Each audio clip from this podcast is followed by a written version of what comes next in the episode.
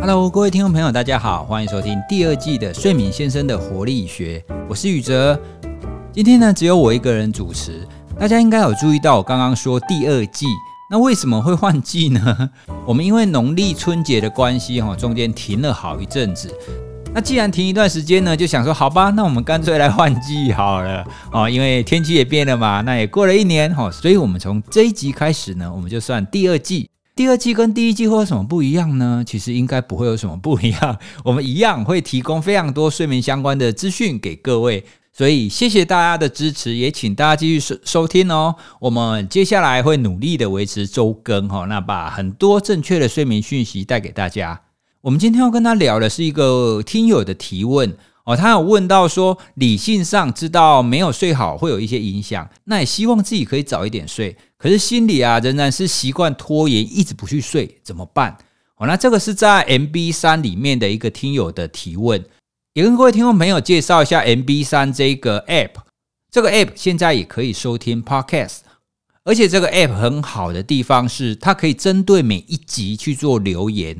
哦，那像我刚刚念的那一个问题啊，就是有一个听友在听完我们节目之后的提问，而且我们觉得这个提问啊，应该很多人有，所以我们就制作了一集来跟各位回复。听众朋友，如果你也想要跟我们多一点互动的话，也欢迎你可以下载 MB 三来收听，我们也都会在上面看留言哦。好，那为什么会你知道要赶快睡，可是你又不睡呢？哦，那这个问题呀，其实，在现在人其实越来越严重。有一些名词，他会说这叫做报复性熬夜，因为他明明就是熬夜嘛。那他为什么要报复呢？哦，那可能报复心理可能有一些缺憾哦。那这等等一下我们来谈哦。所以这种情况，明明知道应该睡，但又迟迟不去睡，一种称它为报复性熬夜。第二种呢，加速就称它为主动性失眠。啊，为什么叫主动性失眠呢？因为一般的失眠都是被动的嘛，因为你也不愿意失眠啊。但是这一种就是你明明可以睡，但是你又偏偏不去睡哦，所以他就把这个称为主动性失眠。国外啊，有一些学者把它称为上床拖延哦，或者是入睡拖延，甚至啊，在前一阵子 CNN 有一篇新闻，他把它叫做报复性上床拖延症。那为什么会有这种睡眠拖延呢？其实各国的心理学家也慢慢发现，这种上床拖延，或者是我们说他报复性熬夜这样子的情况越来越普及。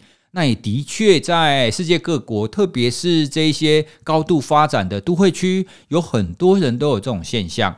所以，听众朋友，你也会这个样子吗？明明时间到了，应该要睡了，但是你舍不得睡。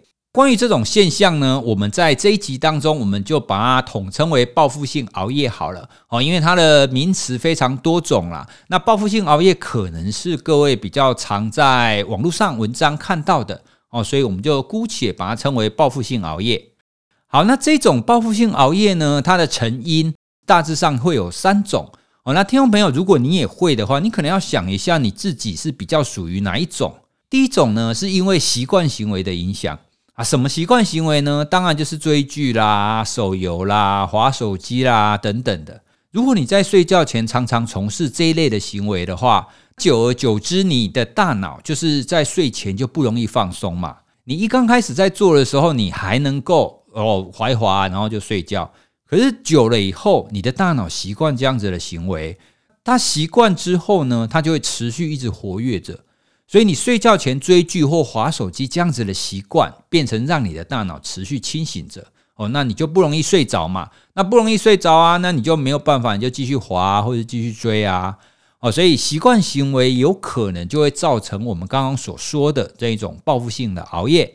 你很习惯去追剧或是划手机，或者是你非常想要、非常着迷于某一个戏剧哦，那这一种都是其中一类的原因。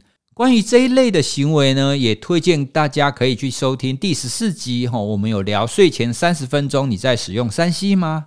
哦，那这一集当中呢，我们有更深入的一个解说哦，所以也欢迎各位去听听那一集的说明哦。这是第一种哦，习惯行为的关系。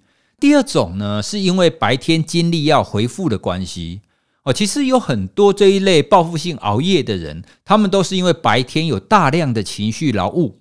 比方说，上班族他虽然是坐在办公室，可是他需要面临大大小小的压力，哦，上司的压力啊，同事的压力啊，那回家之后还有家里大大小小的压力，就算是家庭主妇好了，家庭主妇要带小孩，要做家事，然后出去采买等等等等的，会有很多琐碎的事物，而这些琐碎的事物看起来好像都是小事哦，所以外人感觉就是，诶，这些事反正你又没有去运动，你没有大量劳动啊，但是有许多大大小小的事物累积起来，它就是一种情绪的劳务。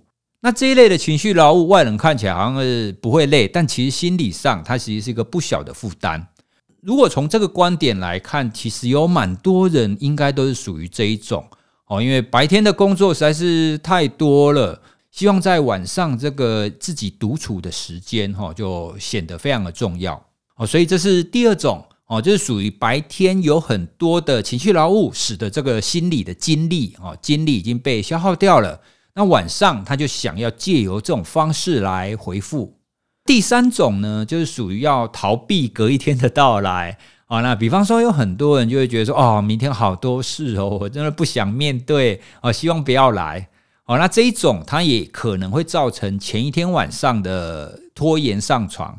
那 C N N 呢有一篇文章，他也提到，在国外有一些网友，他们的情况就是因为国外的疫情很严重嘛。他们就有访问有一些人，就问他们他们睡眠的情况的变化，然后就有一些人会说啊，因为这个疫情的情况实在是太不真实了，那每天起来啊，白天就要面临很多疫情的变化，然后就要有很多的担忧等等的哦，所以晚上他就会不想睡觉，晚上不想睡觉，他就不想要明天再起来面对这样子很艰辛、很恐怖的疫情嘛哦，所以就是逃避。这三种情况哈，有可能是单一种，那也有可能是混合的。比方说，有一些人因为精力要恢复嘛，哈，那白天的工作很操劳啊，有很多的情绪劳务，所以精力要恢复，然后又觉得自己工作然后不顺心，所以隔天的工作他也很想要逃避。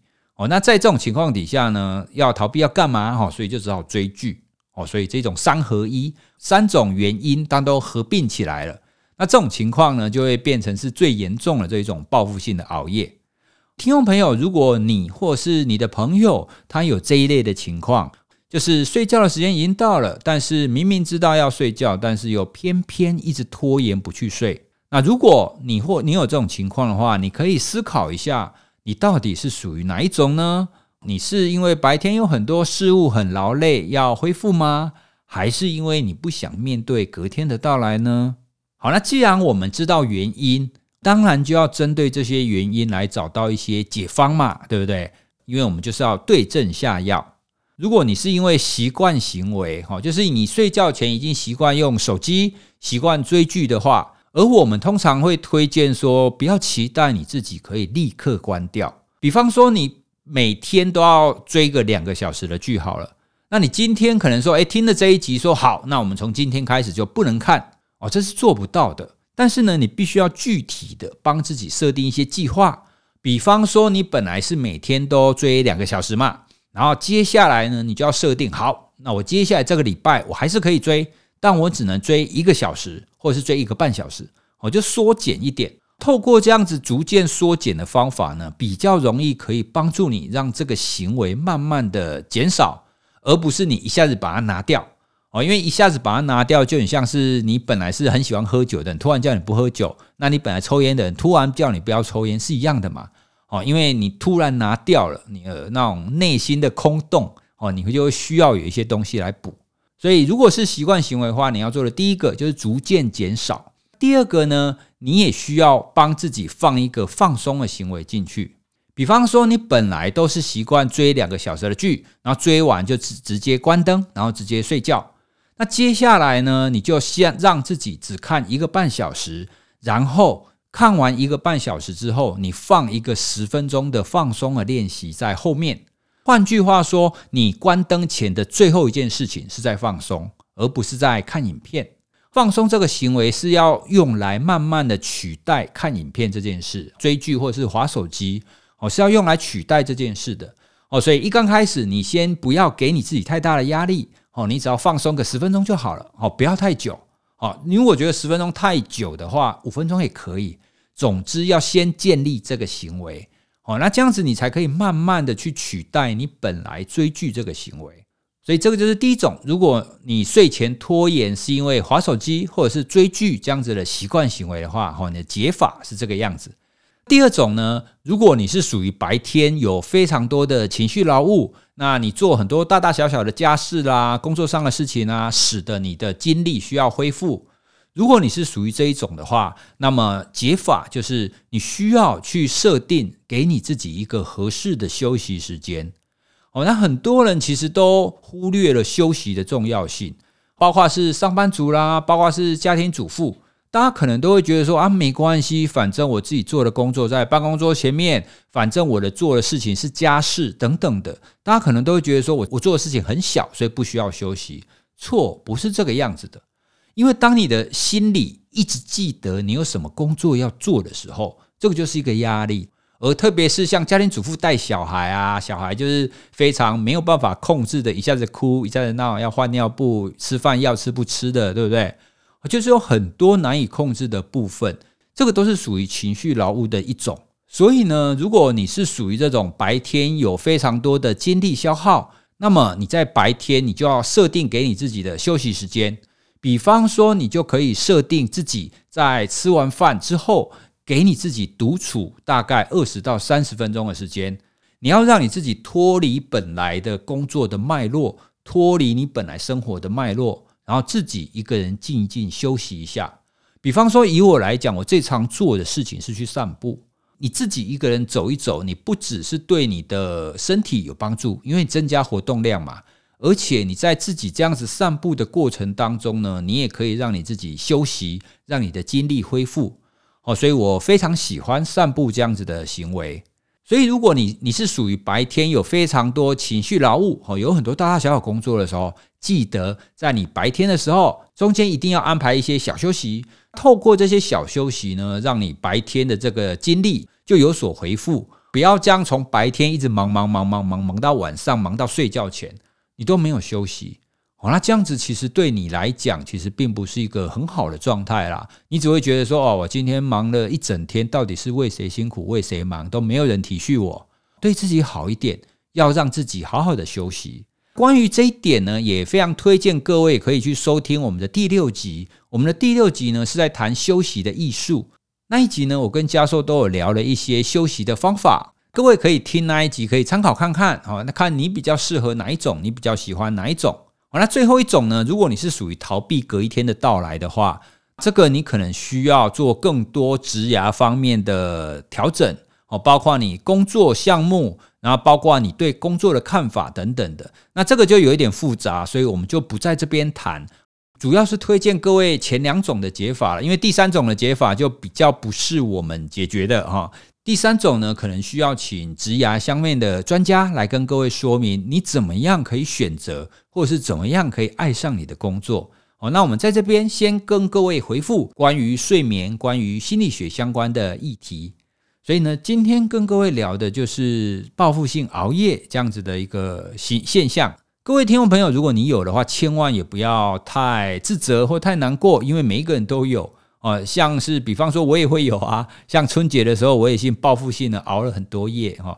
那春节明明有很多时间睡觉，对不对？但是我春节的时候睡得特别少，因为我晚上都在追剧啊。所以有的时候我们人难免会有这种现象，但是要记得哦，这种现象不要让它长时间的影响到你。特别是回到正常工作之后哦，你要让自己有一个稳定的工作形态，白天可以好好的动动你的脑子。动你的身体，那晚上呢，就让自己的脑子跟身体都静下来哦，一动一静这样子的搭配，这样子才可以让你的睡眠有一个最好的变换的状态，也可以让你的身心都有一个很好的状态。好，那我们今天呢，跟大家聊的就是报复性熬夜这样子的现象，那也希望呢，透过我们的说明，可以让各位更了解一点。那如果各位有什么问题的话，都欢迎各位可以私讯或者是留言给我们哦，我们都非常欢迎各位提问。那我们也会希望把所有人的睡眠相关的问题都把它变成节目，那通通把它讲完，这样子呢，可以让有睡眠问题的人来这边就可以找到答案啦。这个是我们长久的目标。那也谢谢各位听众朋友的支持。好，那我们今天的节目就到这边喽，谢谢大家，拜拜。